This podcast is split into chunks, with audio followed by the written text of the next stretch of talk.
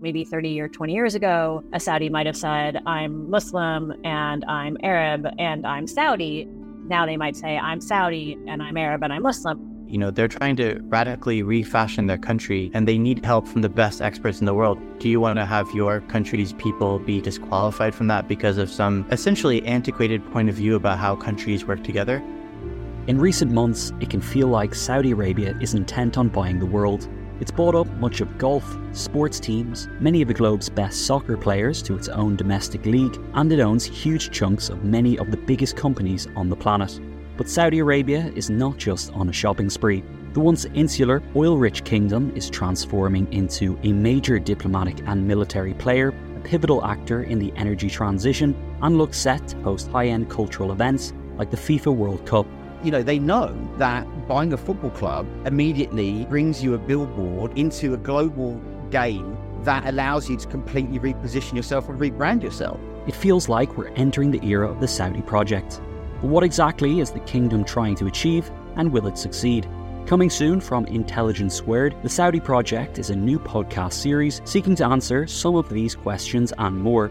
Britain does have choices.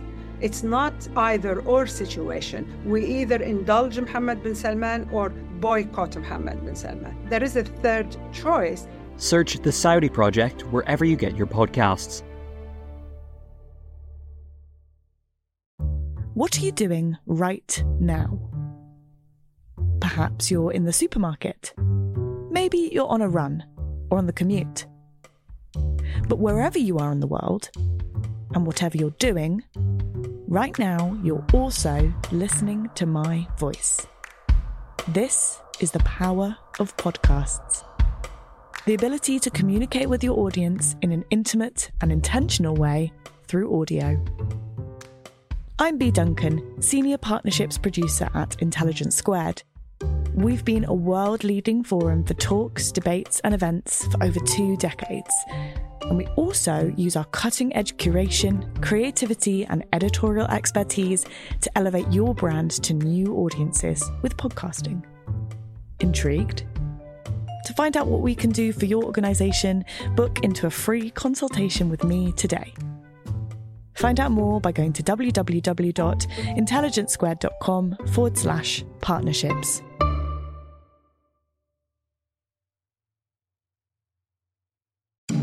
Welcome to the Intelligence Squared podcast. I'm senior producer Connor Boyle. For the Sunday debate this week, we're revisiting a discussion from the archive. In 2019, we invited an expert panel to debate the motion the West should pay reparations for slavery. Our host for the debate was the author, academic, and broadcaster Emma Dabiri. Let's join the conversation now. Hello, and welcome to this Intelligence Squared debate on the motion that the West should pay reparations for slavery. The issue of reparations has gathered momentum and a renewed sense of urgency in recent years. In America, Senator Elizabeth Warren, who is running for the Democratic presidential nomination, has backed reparations for African Americans. And closer to home, at the recent Labour Party conference, senior figures called for reparations, including the Shadow Chancellor John McDonnell, who suggested that one way that one way that Britain could do this would be through sharing free or cheap green technology with its former colonies. Cambridge University has announced that it will investigate its links with slavery and how the university gained financially from it. And Glasgow University has become the first British university to set up a reparative justice scheme, committing to pay 20 million in reparations to atone for the university's links to the slaves trade. But not everybody agrees that this is the best way forward. They argue that we are talking about crimes committed by and to people long since gone. They argue that the costs would cripple economies and hurt the people reparations claim to want to help. So that's what we're going to be debating tonight. And so, without further ado, let's open up the debate. Our first speaker for the motion is Kehinde Andrews. He is a professor of Black Studies at Birmingham University, a regular opinion writer for The Guardian, and was part of the team that launched the first Black Studies degree in Europe. He is author of Back to Black, Retelling Black Radicalism for the 21st Century. His family is from Jamaica, and he is a descendant of enslaved Africans. Okay.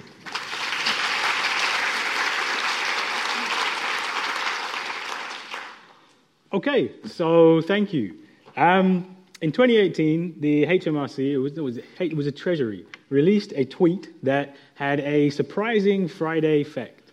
Now, you may know what this fact was, as they tweeted it, incorrectly actually, that millions of you have, millions of you have helped end the slave trade through your taxation.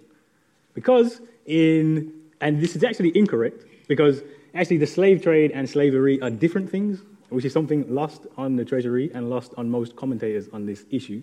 The slave trade was abolished in 1807 uh, by the United Kingdom after the fear of Africans in the Haitian Revolution. Slavery continued for another 20 or so years, uh, carried on. What the, what the Treasury was talking about in this particular instance was the abolition of slavery in the British Empire, which did happen in 1833 or really 1834. And, it, and your tax money, you will be happy to know, merrily happy to know, went into helping end slavery. But how did it do this?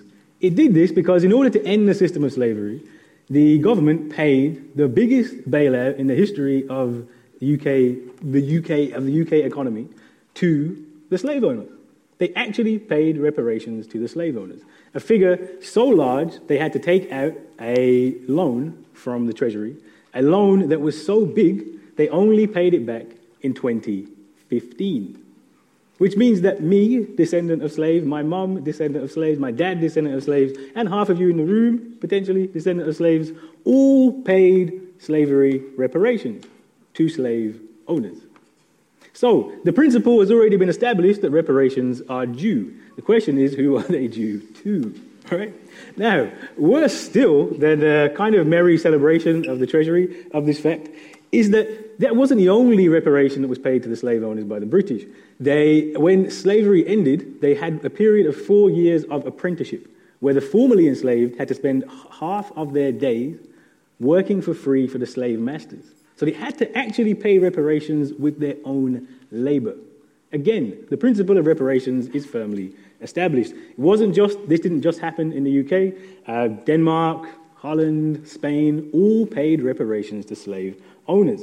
In fact, Haiti, as I already mentioned, the price of their freeing themselves, liberating themselves from France, was in 1825. They submitted to a 150 million franc debt to the French in reparation to who?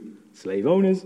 An amount of money so large that it took 122 years for Haiti to pay off. In fact, one of the reasons Haiti is the poorest country in the world today is because of it had to pay that debt off for 122 years. So when we talk about the idea of slavery being something in the past, we are being completely ignorant. Because up until 2015, me and you were still paying off this debt. Again, a debt so large it was it represented 40% of the British government's purse at that time. 40%, imagine that. 40% of the government's purse and 5% of GDP. In today's money, that is 100 billion pounds.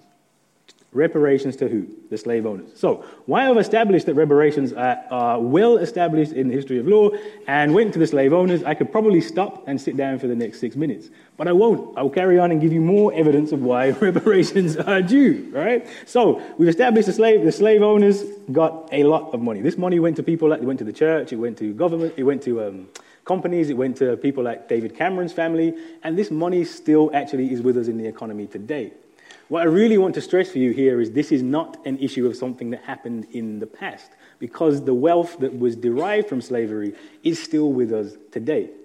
So when we talk about the West, the West really emerges in, after 1492 when Columbus sails the ocean blue. I'm sure you have heard the story which has been dubbed Once Upon a Genocide. After they had, after they had killed 98% of the natives of the Americas, needed labor in order to build what became, and it's not a coincidence, America is the leader of the free world, the richest country on the planet. It's because the, um, the founding of the Americas was absolutely essential to the development of the West. The biggest lie the West will tell you is that when they encountered Africa, Asia, the other parts of the world, they were advanced. And because of this advancement, we were able to have capitalism and uh, what we call so called civilization. Right? This is actually untrue. In 1492, Europe was coming out of a dark age and was the only place on the planet that had actually was in a dark age at that period of time. Europe was not advanced in 1492. Europe had to unveil itself to the Eastern empires in order to get into them. And one of the primary ways that Europe and the West became rich was through the enslavement of African people. The 300 year cycle of the triangular trade that generated so much wealth, it accelerated the Western, Western capitalism and built the world we have today. So if you think about somewhere like, like, like Britain, look at this city we're in today, London. London would be half its size without the wealth from slavery. Places like uh, Liverpool, which was a dock, Bristol, which was also a, dock, a port for the slave trade, would probably not exist in any way, shape, or form without the wealth derived from slavery. Even places like, I'm from Birmingham. Birmingham made the majority of guns and chains uh, for the slave trade. And this is actually one of the ways in which Birmingham became the powerhouse that it was. And Manchester, the cotton industry, the cotton which we're so proud of, and the factories up north, was again directly a link we've seen when Liverpool opened as a slave as a slave port. They built a canal to Manchester, and it's only after that that the Manchester trade in cotton, because where was where did cotton get derived from? Slavery. By 1788, there were 180,000 people uh, working in Manchester on money from the enslavement of African people. So even the cities we have today, the way the country looks today, is built on the wealth of slavery. Couldn't exist without it. So this isn't money that has gone away, it's money that is still here. A perfect example of this would be Lloyd's of London, UK's largest corporation, massive multi billion corporation that celebrated its 300th anniversary um, a couple of years ago. CEO was on television and proudly declared they were happy to celebrate their roots in ensuring the merchant trade. She neglected to mention that trade was the slave trade, right? In fact, whole industries like insurance, um, like some of, uh, many of our financial products and financial that make financial capitalism what it is, derived from where? Slavery, stocks, bonds. These words are not used by accident. They actually tell you the roots of where these things come from. Lloyd's of London, before it was insuring slave voyages, was a coffee house. And it was a coffee house in London where they would, they, they would advertise for runaway slaves. So they were the enslaved Africans in the UK. And the runaway slaves in London would be returned to where? The Lloyds of London coffee house. This is how in, unveiled capitalism and slavery are. So when we talk, the wealth is around us. You can see it everywhere. You can see it in these university spaces. You can see it just walk down the road. You can see the wealth. The wealth is still here. Our current system is, is, is, is the way it is because of the money derived from African uh, slavery. So, this gets us to the case for reparations. Unpaid labor for 300 years, untold psychological and human damage, um, and reparations, again, and I remind you, significant reparations paid to the slave owners. And what did the enslaved receive? Less than nothing, not even nothing, less than nothing. They had to buy their freedom through work in the, in the UK, had to buy their freedom in places like Haiti. And, this, so when, and when we think about that, time doesn't stop after the enslavement of African people. When slavery ends, what happens? So, Britain, my family has said, Jamaica, you are left with a place in a country which is built on a plantation economy. That's all it is. There's nothing else there. There's no other development than plantation economy. Uh, you are left with no, nothing, nothing to show for your labor uh, for the last 300 years. You are left in absolute destitute poverty. You also, slavery ends and colonialism then continues. It's not like they just stopped and ended and finished. Malcolm X has a quote where he says, If you stab a knife nine inches into my back and only take it out three inches, that's not progress. Even if you take the knife all the way out, that's still not progress. Unless you heal the wound, no progress has been made. Unfortunately, the knife is still firmly in our backs right? Nothing has been done to redress the balance, which explains why places like Jamaica are extraordinarily poor, which explains why my family migrated from Jamaica to this country and experienced racism and still experience racism today. If you want to understand why the world is the way the world is, why racial oppression is here in America, in the Caribbean, and in Africa. Remember, millions of people taken from Africa. The impact on, African, on the African economy was devastating. What slavery did was it ushered in a world of white supremacy, the creation of the Negro, the idea that I am not fully human and can be used as a beast of burden. It created the idea of white supremacy black on the bottom, white on the top, and everybody else in between.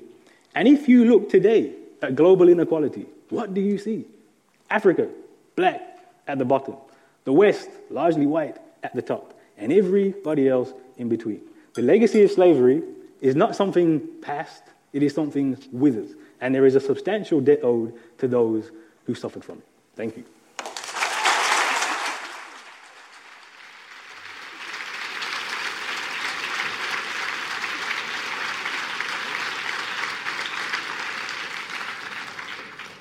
Thank you, Kehinde.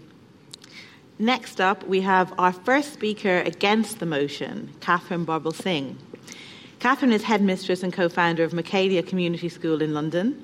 She's the author of two books, including To Miss with Love, based on her blog describing her experiences teaching at an inner city secondary school. Her mother is Jamaican and her father is Guyanese. She is a descendant of slaves, slave owners, and indentured labourers.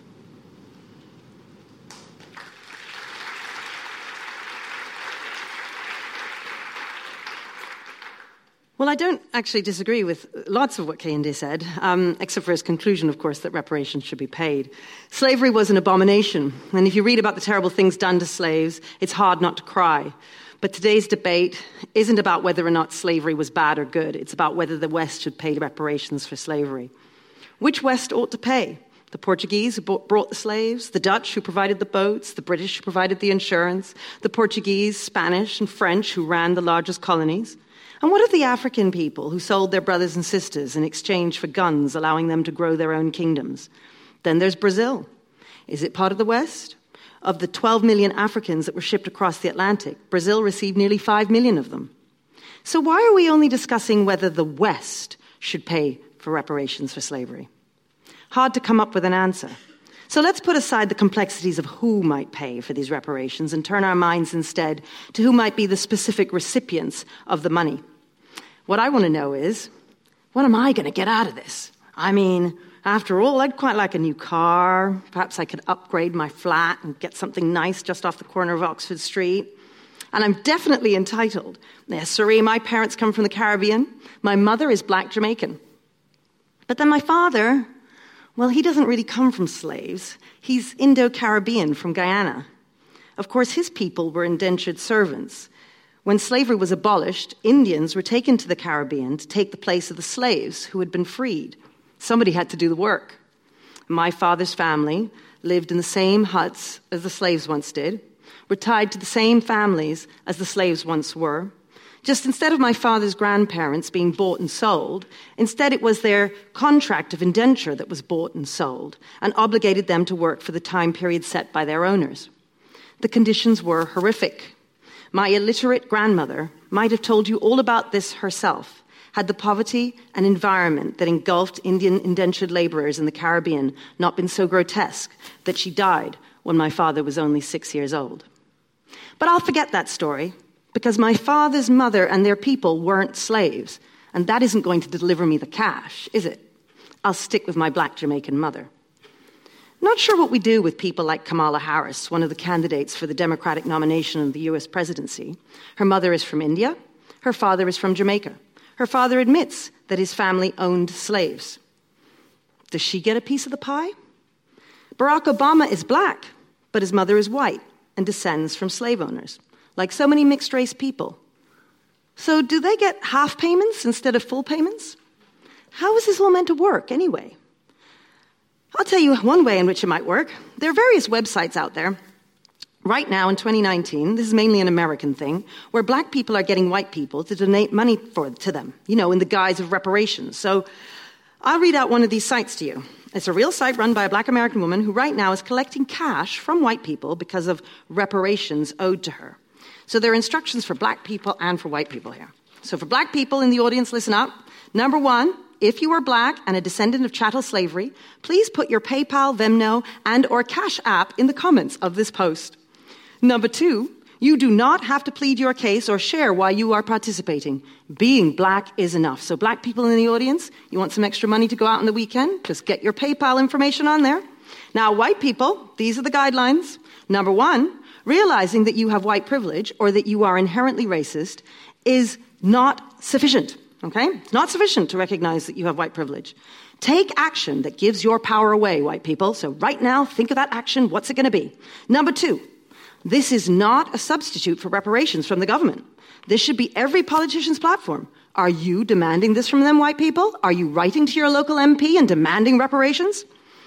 Number three, you can give $1, $5, $10, $50, $100, $1,000, $10,000, whatever works for you.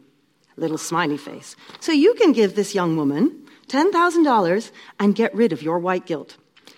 Now, this young woman leaves out of the equation that slavery isn't just black and white. The first point is that everyone had slaves, okay? People of all colors became slaves for economic reasons, because of war, because slavery, as odious as it was, was simply a normal way of life.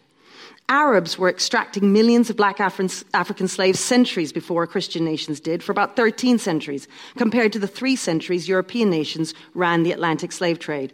Arabs marched African slaves across the Sahara Desert, and as such, they died more often. It was customary to castrate them, and many died from this practice. The Arabs also enslaved over 1 million white European Christians. The term slavery, in fact, comes from the word Slav. The Slavs inhabited Eastern Europe and were taken by the Muslims of Spain in the, 19, in the 9th century. Not to mention that Africans had been enslaving each other for thousands of years. The point is that slavery, the, the, second point is that slavery was not about race, and that's important. It was not about race. The only reason we think it's about race is because philosophers like David Hume in the 18th century ranked human beings and put Africans at the bottom, saying that they had no souls. The Enlightenment imposed the concept of race on a practice that had been going on for centuries in order to justify that practice. And why did they have to justify it? And this is the point. Because people in the West began to question slavery's moral validity. The fact is that people of all colors owned slaves, both as part of the Atlantic slave trade and outside of it. In the United States and Caribbean, black people, black people owned thousands of black slaves, and so did the Native Americans. Nearly 20,000 of the Native American five civilized tribes sided with the Confederacy during the Civil War, fighting to keep slavery alive. 28% of the black population who were free in New Orleans pledged their support to the Confederacy. All of the 13 southern states of the Confederacy had substantial numbers of black slave owners. There were more than 250,000 free blacks, and nearly 4,000 of them were slave masters who owned more than 20,000 slaves. The practice of slavery was legal, after all. We need to remember that governments did not own slaves, slave owners did. In fact, the US government fought a war to end slavery.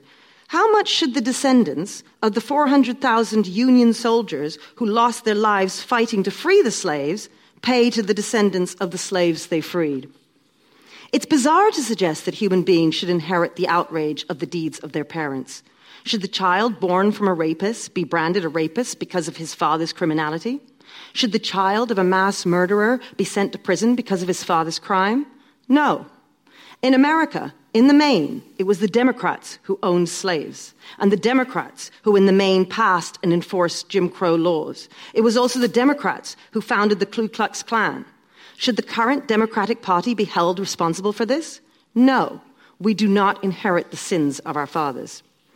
Aside from the fact that it would be simply impossible to make reparations work in any sensible or practical way, one must ask whether it would be helpful to the people one is trying to help. This is key, because we assume that reparations are going to help them.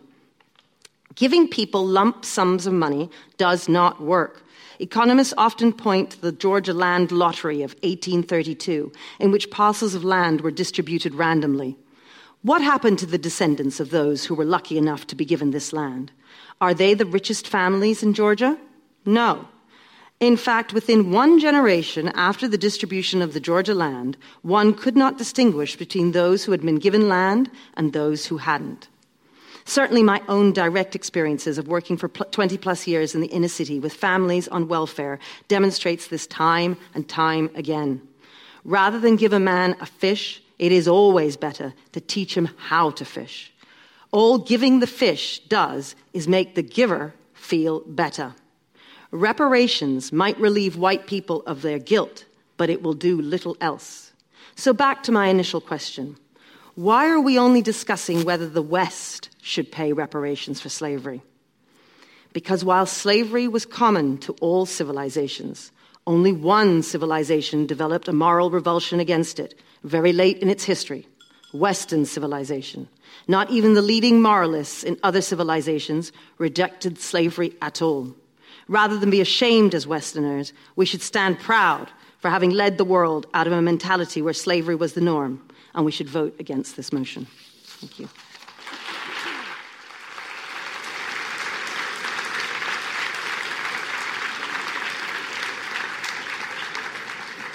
Thank you, Katharine. Our second speaker for the motion is Esther Stanford Xosei. She's a reparations activist and lawyer. She is co vice chair of the Pan African Reparations Coalition in Europe.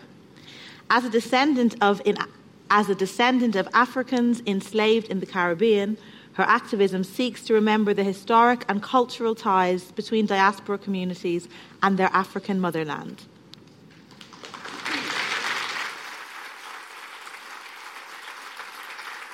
Thank you. Um, my thesis I have three main arguments that reparations for slavery are not just about the period of chattel enslavement.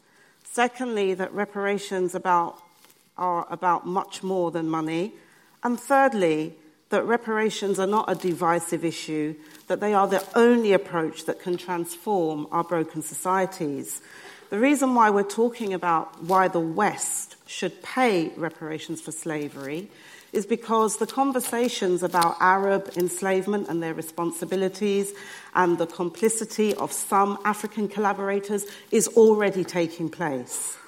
So, when I talk about the West paying, I'd first of all like to con- uh, clarify that when I refer to the West, I'm referring to the conceptual West, which is the elitist construct of Euro American elites or the oligarchy. Secondly, when I argue that the West should pay, I'm referring to the notion of payment as taking responsibility for wrongs committed and harms inflicted. And by this, I mean that the Western establishment should take collective responsibility for meeting the reparatory justice needs of African heritage communities and indigenous peoples who were subjected to the criminality of the crimes of genocide and ecocide, which collectively constitute the Maangamizi, a Kiswahili term meaning the African Holocaust or African Holocaust and continuum of chattel, colonial, and neo colonial forms of enslavement. Secondly, it's about providing or redistributing wealth and resources that have been gained by unjust enrichment and have left a legacy of unjust impoverishment for the descendants of the African enslaved people. In 2001, at the World Conference Against Racism that was held in South Africa, it reaffirmed fundamental human rights of people of African descent, particularly the right to be repaired from criminal and injurious acts of one's government. In the official outcome document of the conference, the governmental delegates declared that the so called transatlantic slave trade, slavery, apartheid, and colonialism were crimes against humanity.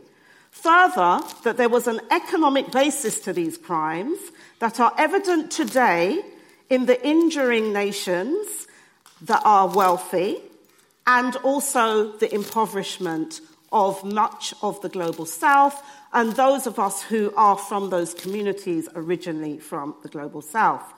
The Durban Declaration also declared that the effects and the persistence of these structures and practices have been among the factors contributing to lasting social and economic inequalities, poverty, underdevelopment, marginalization, and social exclusion in many parts of the world today, and even further, that there is an obligation on the part of those nations that were criminally enriched by these crimes that they should engage in redress. Secondly, my argument is that reparations for chattel enslavement is not just about the period of chattel enslavement. In fact, in 2001, Human Rights Watch helpfully expounded when addressing relatively old wrongs, we would base claims of reparations not on the past abuses of chattel enslavement itself, but on its contemporary effects. That is, we would focus on people who can reasonably claim that today they personally suffer the effects of past human rights violations through continuing economic or social deprivation.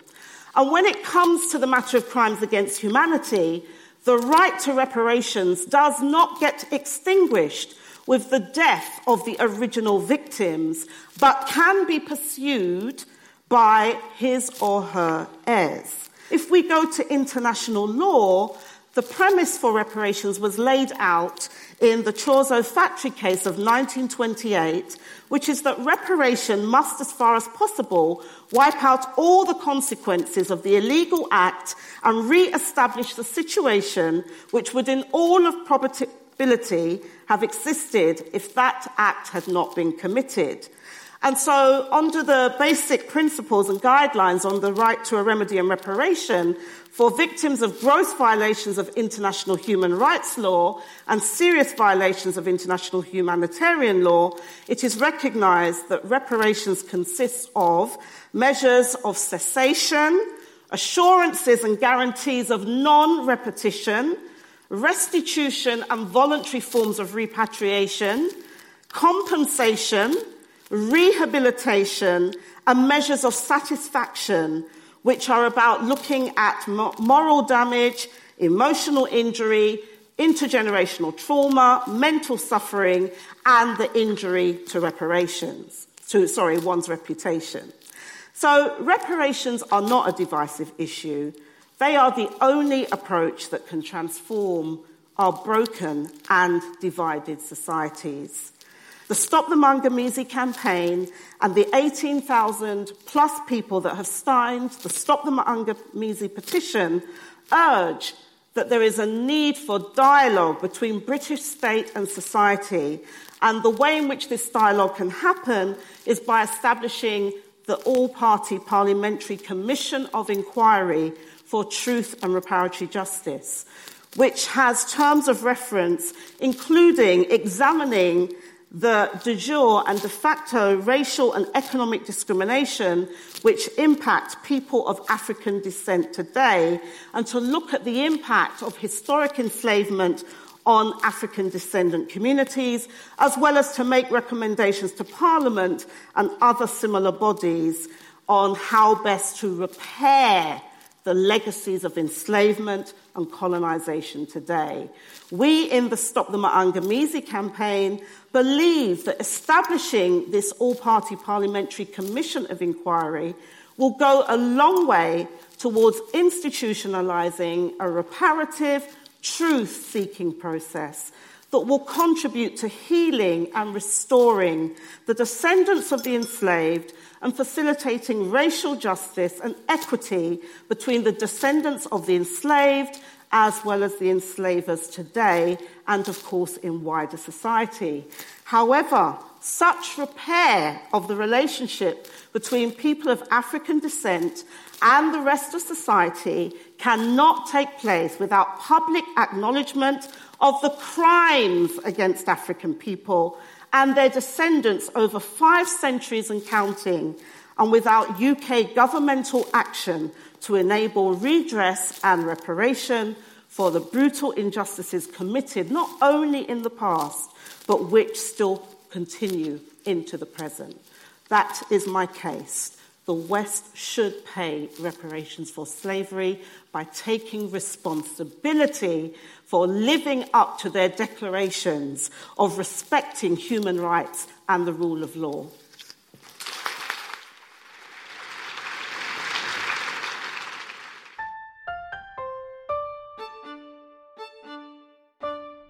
The events calendar is filling up here at Intelligence Squared, and to create each one, we obviously rely on some brilliant guests and onstage talent. But behind the scenes, there's also a producer, a production team, and the budget in the mix too. You've got to keep an eye on all of that stuff in one place. NetSuite is the number one cloud financial system, bringing accounting, financial management, inventory, and HR into one platform, slashing manual tasks and errors. And you can cut the cost of maintaining multiple systems because it's super easy to get started. NetSuite exists in the cloud, you see, no hardware needed, so you're cutting IT costs too. That's why over 37,000 companies have already made the move. And now, by popular demand, NetSuite has extended its one of a kind flexible financing program for a few more weeks. Head to netsuite.com slash squared. That's netsuite.com slash squared. netsuite.com slash squared.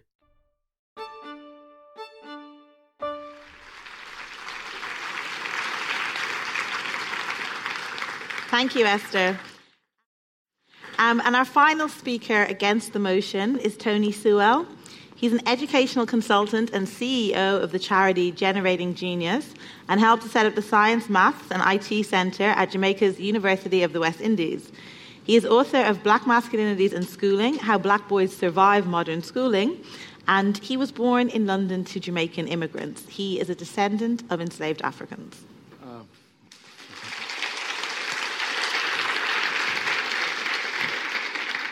Yes, um, I hope, hopefully you give both um, sides the, the right amount of applause, because uh, I'm, I'm, very sensitive to what happens here. Look, um, look, I want to argue this at a different angle. Um, I, I, I, want, I want to argue that reparations is actually a regressive step for black majority countries and black individuals. And I say that in, in a generic sense. Um, and because it mainly gives too much power and agency actually to white people.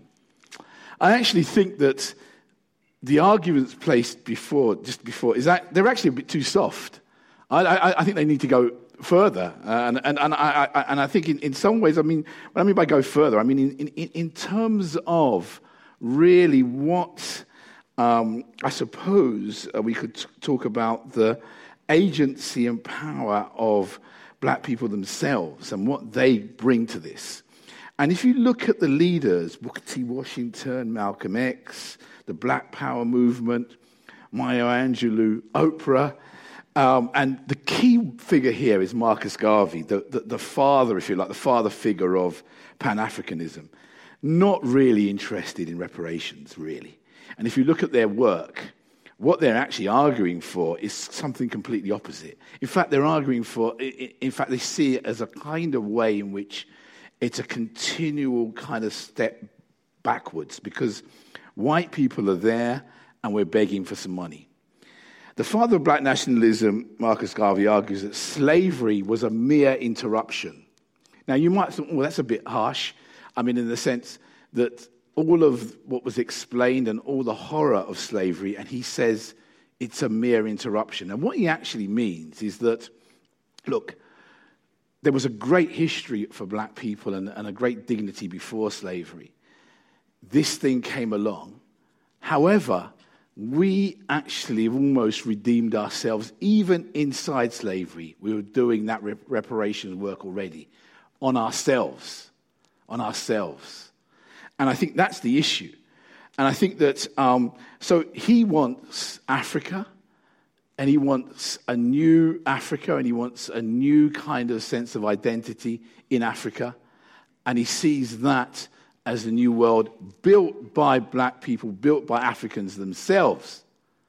Not with the money of white people, not with the guilt money, but because they can do it themselves.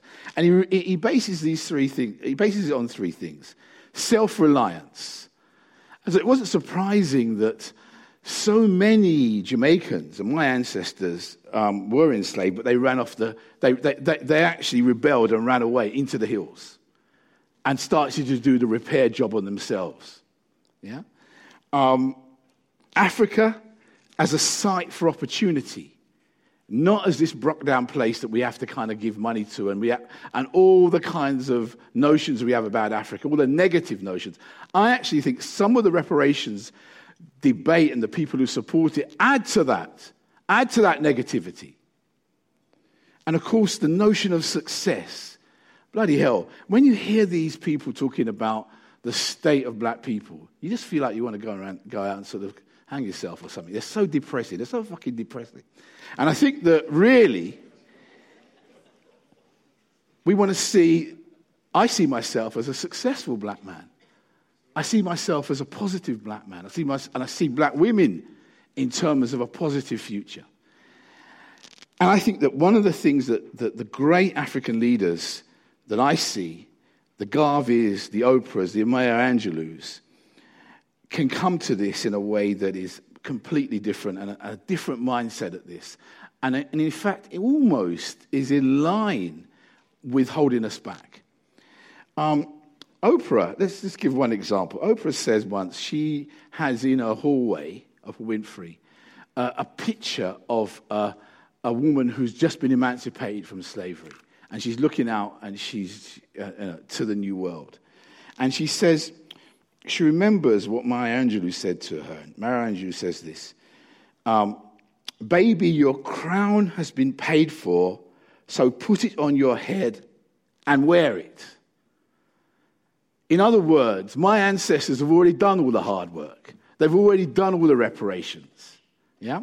Bob Marley makes a beautiful song where he talks about the whole idea of the songs that he's created have been redemption songs. Now, people don't really, they sing that song and they don't really understand what he's saying. What he's really saying is, look, we Jamaicans, we've already unpacked it for ourselves. The, the, the, the, the, the, the, the vase that was broken and then we had to put it back together in all different bits. But we put it back together, even though it wasn't the same. We put it back together creatively and we created a new culture and we created a new music and we created a new identity right inside slavery. So we don't need white people to come along and give us anything. Let me ask you a question, and let me just give you some quotes. This is Garvey, and he uses the word Negro because in 1920s that was the word that they used to describe black people. He says the Negro will have to build his own industry, art, science, literature, and cultures before the world will stop to consider him. So, what he's talking about there is this self reliance, this power of building yourself, not waiting around until white people decide to give you something. He also says this we are going to emancipate ourselves from mental slavery. Remember, we are, not you lot, we are. Yeah? We are going to emancipate ourselves from mental slavery because whilst others might free the body, none but ourselves can free the mind. And he goes on again at the end. He says, Our success, this is why I talk about the happiness bit in this. Our success educationally, industrially, and politically is based upon the protection of a nation founded by ourselves, and that nation can be nowhere else but in Africa. Let me ask you a question. Which country, and we've heard all these things about Africa being in a bad way at the moment, which country in Africa at the moment is one of the fastest growing, has the fast, one of the fastest growing economies? Can you name the country? Come on, tell me, which one? Which one? Kenya. Kenya. Mm, not really. Nearly. The, I'll tell you which one it is. And this is, this is the one that is surprising. It's Ethiopia. Here is the country. Remember Band Aid? Do you remember that, that, the, the, the little children down there with the flies around them? And remember you having to pour in all that, that money into Ethiopia? And really in in truly, the outcome of all that money went nowhere. Ethiopia, and I'll just quote this, is predicted to grow by 8.5% this year. This is no kind of country, little country there with, with little mud huts and kids flying around. This is a serious country. Now, why is it? And the issue is, it's not about reparations, it's about investment. What's happened is Ethiopia has decided, right, here are the terms between the West and us. What's going to happen now, and it's been the Chinese that's, understood this the best, is that you can come and invest in us. And investment means you're a real person then, because you get something out of it, we get something out of it. And we're grown ups now. And that's the model for Africa. And that's the model for us also psychologically as well. You talk about the issue of um, the psychological problems around slavery and what it's done to, to black people. One of the biggest issues I find, I run a charity called Generating Genius. Believe that? All my a lot of my kids are black. A lot of my kids have come to me in terms of my program, really not going for much, and then ending up doing in the top companies in, in doing in sciences. And simply, all I've said to them is forget all the negative kind of things said about you, not only about in terms of the racism, but also in terms of other black people saying you can't do it because you're black. Or because white people have to give you reparations, have to allow you to do it before you can be successful.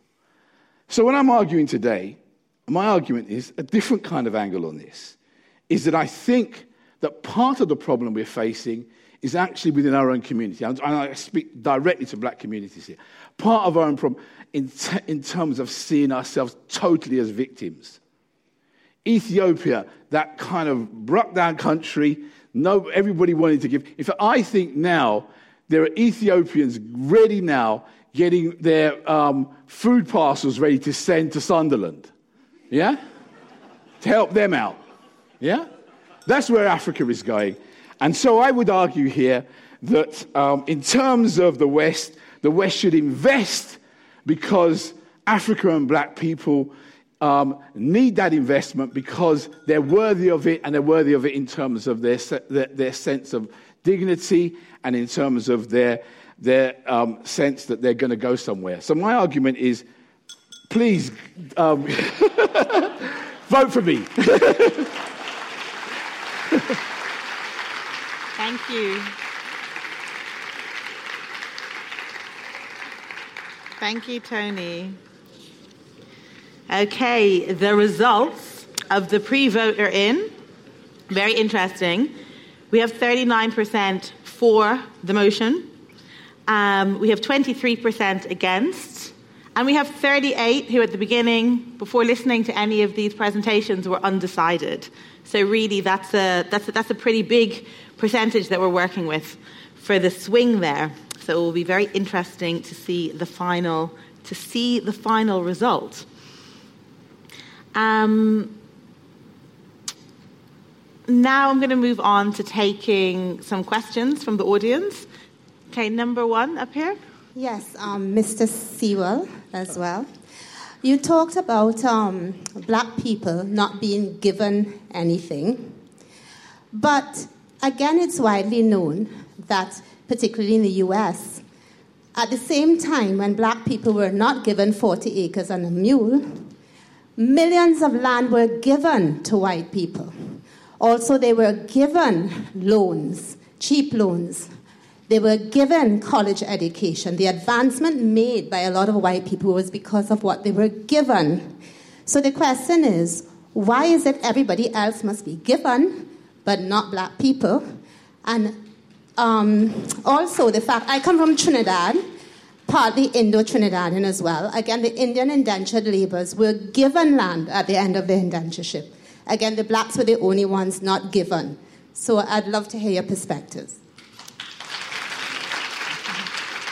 Thank you so much. Yeah, let's go to this lady here, number two. Thank you. So, um, forgetting the emotional calls for reparations or the reasons why one can repair oneself, if I owe Vodafone money, and um, when they come to my house, they don't come just for exactly what was owed to them. They come and they can take my um, television, they can take whatever they want out of the house. There are laws in this country, there are laws in the US as well.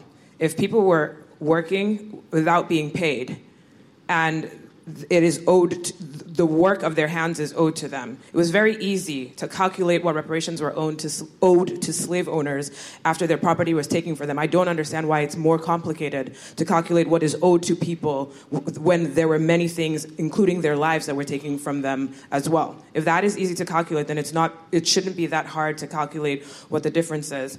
Um, you talked about the land that was given in Georgia, and you talked about um, studies that were done about what happened to the people many years after the land was given and how many of them had not become the richest um, families in that area. First of all, Atlanta is one of the richest um, areas in the U.S., particularly for people of color.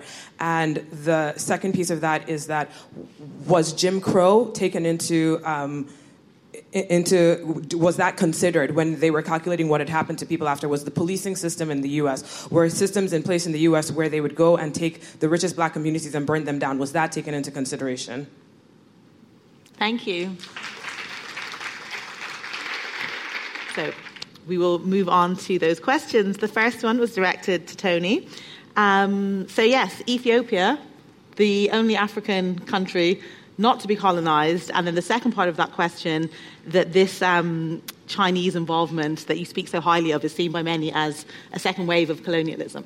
Yeah, um, uh, I mean, Ethiopia is one, Kenya is another, Ghana is another. I mean, I, will just pick that as an example. Um, so, and Kenya certainly did have colonialism.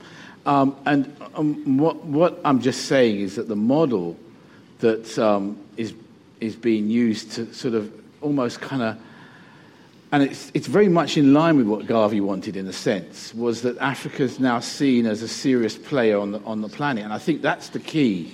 Um, and, and that's really what we're talking about is the, what is the difference? What's going to make the difference for the lives of those, those, those young people in those countries and how to move them on? It's investment.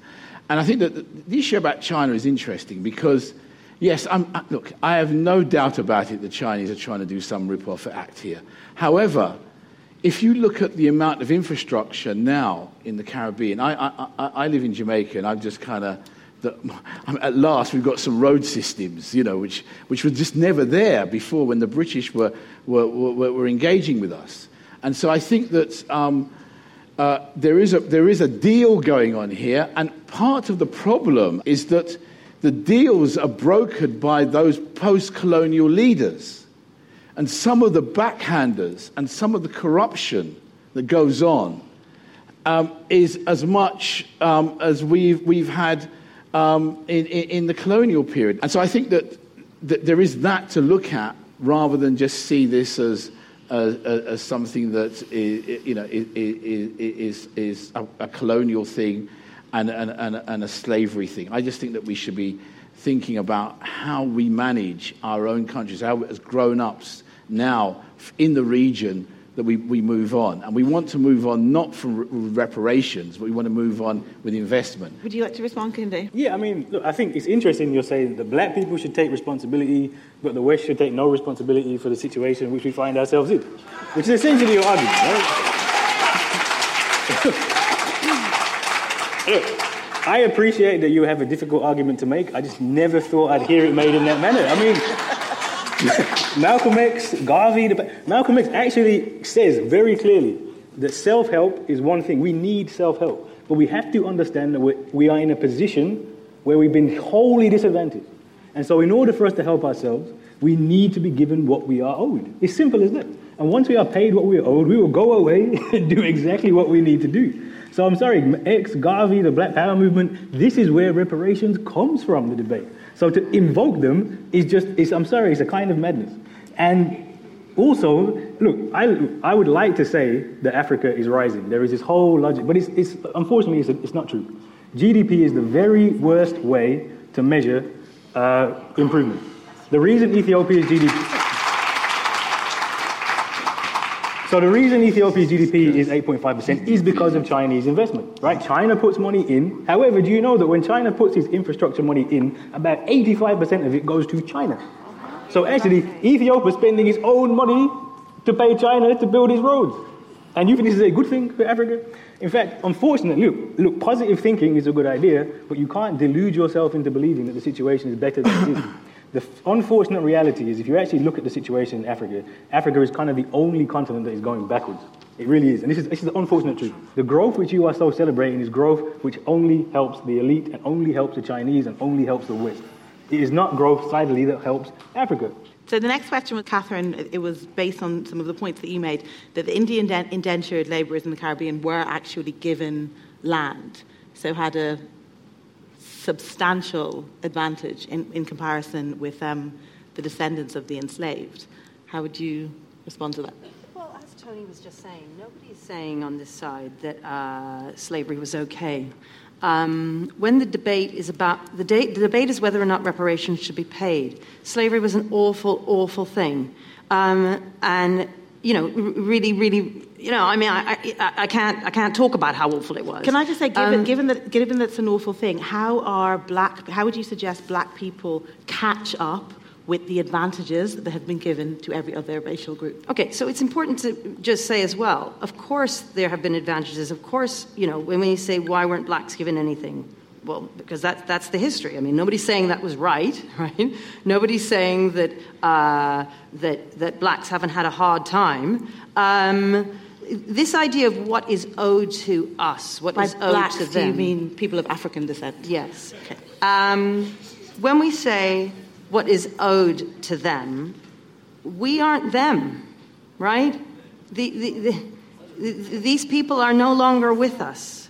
Uh, we, the, the problem is, is that identity politics uh, it forces us to see everyone in a particular group as opposed to seeing people as individuals. And as I was saying, you know, the child of a rapist should not have to carry the burden of his father's crimes. Um, it's important to recognize that people are individuals, uh, and those individuals are responsible for the things that they do. Kehinde spoke very specifically about the legacy that endures to this day and how this um, amount of money was only paid off in 2015 and how we very much live with the afterlife of slavery. Would, would you like to respond to this in any way, Esther or Kehinde? Yeah. Um, I mean, look, for me, th- this red herring of saying that, well, every society had slavery and so we don't have to deal with it is very problematic. We're talking about a specific experience that happened to a group. And I'm talking as somebody who claims that African identity that has been denied me and many others. And many of us who are, you know, that's part of the restitution, which is a principle of reparations. So we have to redefine the languages that we use and stop infusing Eurocentric ideas and perspectives into essentially what is an issue about us as African people, okay? And we need to have cognitive justice in the way that we even talk about our ancestors. Our ancestors lived through us. This is not an academic debate for So some of I- us, so- okay? Can I- can I so we are there, we are them, and that is why some of us are raised in this time to continue the struggle that they began. Every successive generation of African people from the beginning of chattel enslavement in the 1400s has championed reparations. And I explained what reparations mean in international law. You cannot reduce reparations to money and compensation. So those that resisted enslavement, they were seeking their freedom, which was restitution of their dignity, their humanity, and their right to be free, their right to go to their homelands. What, what, what would you say to Tony's argument that this approach is unhelpful and that it keeps black people locked in a sort of victim mentality? well, no, I mean, I think part of this is this idea that, you know, the people who are, it's, it's an individual thing and the criminals aren't here anymore. That's absolute nonsense. In the UK, we have what we call the Proceeds of Crime Act, right? If you, if you profit from a crime, if my dad profits from a crime, I guarantee you, government's going to take that money from me. And that's what we're talking about. Okay, the slavers aren't here, but their profits are here, and they are the things which are benefiting the others, and, are not, and are disadvantaging others. Right? So when you're saying that the idea that reparations is, is, is, is, is somehow bad for us, negative for us, I'm looking at Sister Esther, reparations activist. Some of the most active people in the community today are around the issue of reparations. It is simply nonsense, actually, and quite, quite offensive. What's being said is this damage has been done to us, restitution is owed, and when we get this restitution, we'll go and do what we like. Right? No, no, nobody's, no, no, no. nobody's asking for white approval. They're just saying we should get paid what Can, we can I like. come in here now? I share your passion equally, probably more, for the um, injustices done to my ancestors. But when I, when I, when I look at what um, uh, I see in terms of Jamaica, in terms of Trinidad, in terms of Ethiopia and Africa, I don't see a crushed people. I don't see a people who have been totally wiped out because of slavery and colonialism. I see a people really, in a sense, um, already, already have had, already been inventing themselves, resisting, um, making, re- repairing themselves. Um, and also needing now, in a sense, to kind of join the world. And I just think that the idea that Africa is not going to be in the future um, one of the greatest spaces in, on the planet uh, is, is, is, not. China is not going into Africa just just because it's there. There's there, there, are great resources there. The people themselves are so right. talented, and they're taking them exactly. Eh? exactly, and and, resor- and, resources are there. Resor- let, me, let me finish. Resources are there. I'm going to jump in there because yeah, yeah. I would like to take two more questions, which I think we have time for. I'll come to this gentleman here, number one. Good evening. Um, my question is going to be largely to uh, Catherine Burble Singh. It's interesting that you should use the the idea of rape, given that it was routinely exercised on men, women, and children during the entire process when we were enslaved. So, my question is this Do you think it's right that the descendant of, the, of a person who is raped, or let's just use your, your, your, your actual analogy, do you think it's right that the child of the rapist should be forced to remain in the house and under the control of the rapist, or should they be set free and, and given the means to be independent of the racist? After all, that's a legal principle even now in this country that the law supports. Can, I, can we take? Thank you, thank you.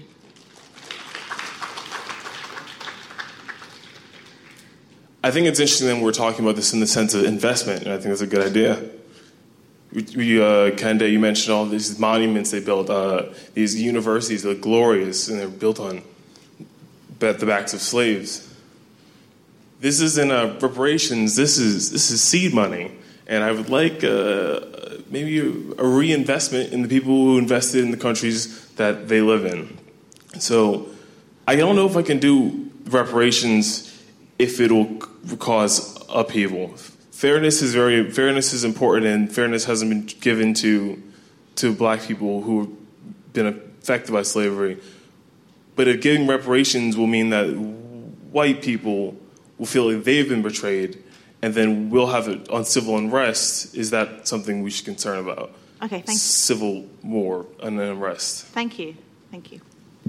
Um, okay, so the first question to Katharine, um, yeah, to refer to the analogy that was used, should the offspring of a rape be kept in the home of the rapist? Well, I'm, I'm not quite sure what's being asked. I mean, if you're referring to the terrible atrocities that took place in sla- under slavery, obviously, I, I'm not for slavery. I mean, I, it was a terrible thing. Um, what, I'm, what I am for is um, for us to judge uh, people according to their historical times. And um, that's why I'm talking about uh, various civilizations participating in slavery, because that was the norm at the time. It doesn't make it right according to our standards now. Of course it doesn't. Of course it was wrong. I mean, as I keep saying, slavery was terrible. Um, but we do have to recognize that it was a different time we also need to recognize that it wasn't just as simple as white people and black people, and that's it. There were slaves of, of, of different colors, there were uh, slave owners of different colors. And then we need to recognize how difficult it is to, do, to make reparations happen. Um, who are you paying? How are you sorting that out? Who, who is the West? It, it's, it's so complex. That doesn't those, mean that slavery those, was right. If the very last answer I'm going to come to Kehinde was um, what about the argument, which is one of the arguments that those who are against reparations make, that this, the process of reparations could incite more social unrest and could cause resentment with the right or with white interest groups? When people lose things, they often get upset, but sometimes people have to lose things. And if that is what makes things fairer, then you just have to accept that people won't be happy about it. I mean, you can't. I mean, this is part of the problem with a lot of, our politics is that we have tried to keep everybody happy. No one was worried about keeping us happy when they were enslaving us for 300 years, or imprisoning us at mass rates, or the police are shooting us in the streets. So again, what you often have with these arguments is we're expected to be morally superior and have these crazy uh, expectations that we're not expecting from the from the, the, the master, if you like. The other thing I really want to say about this is the question here is should the West pay reparations? And it's actually a very simple argument. No, this is not complicated. The West is, we know what the West is. The West is very clearly defined, right? Historically, contemporarily. The West used a system of slavery which was utterly based on race. The idea is not based on race, it's a complete offensive fantasy. I'm sorry. There were other systems of slavery. The system of slavery we're talking about was based on the racial exploitation of enslaved Africans. This enriched the West beyond all manner of identity, and you have already paid reparations. You paid them to slave owners, and this should make you mad and burn inside. And it is also really, and, and to the question that somebody asked before, you can actually calculate it. So in America, it's estimated it's about $15 trillion that the enslaved are owed. You can go back and say unpaid labor, you can go back and say um, distress, etc., etc. All of these things, which are enshrined in international law, it is perfectly possible to come up with a number and say the West should pay for it. Because it's difficult to work out how that happens, that does not mean it should not happen. And the question we're asking today is should it happen? And of course it should. Thank you.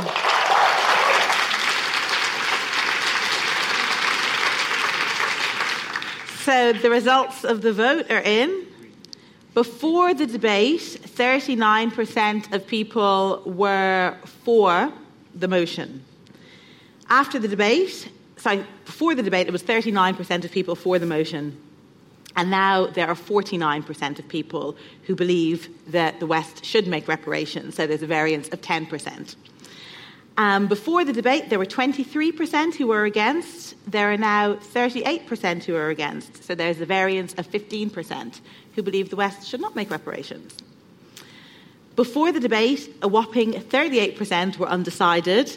That has gone down to 13%, with a variance of 25%. So there's been quite a shift, as you can see. So I would like to thank the speakers um, for all of their contributions. So thank.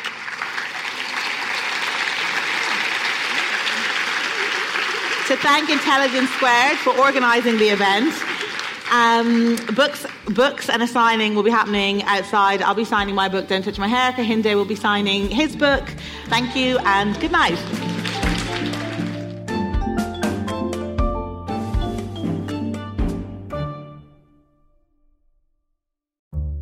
You doing right now?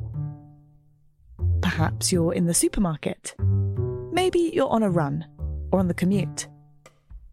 But wherever you are in the world, and whatever you're doing, right now you're also listening to my voice. This is the power of podcasts. The ability to communicate with your audience in an intimate and intentional way through audio. I'm Bea Duncan, Senior Partnerships Producer at Intelligence Squared. We've been a world leading forum for talks, debates, and events for over two decades. And we also use our cutting edge curation, creativity, and editorial expertise to elevate your brand to new audiences with podcasting. Intrigued? To find out what we can do for your organisation, book into a free consultation with me today.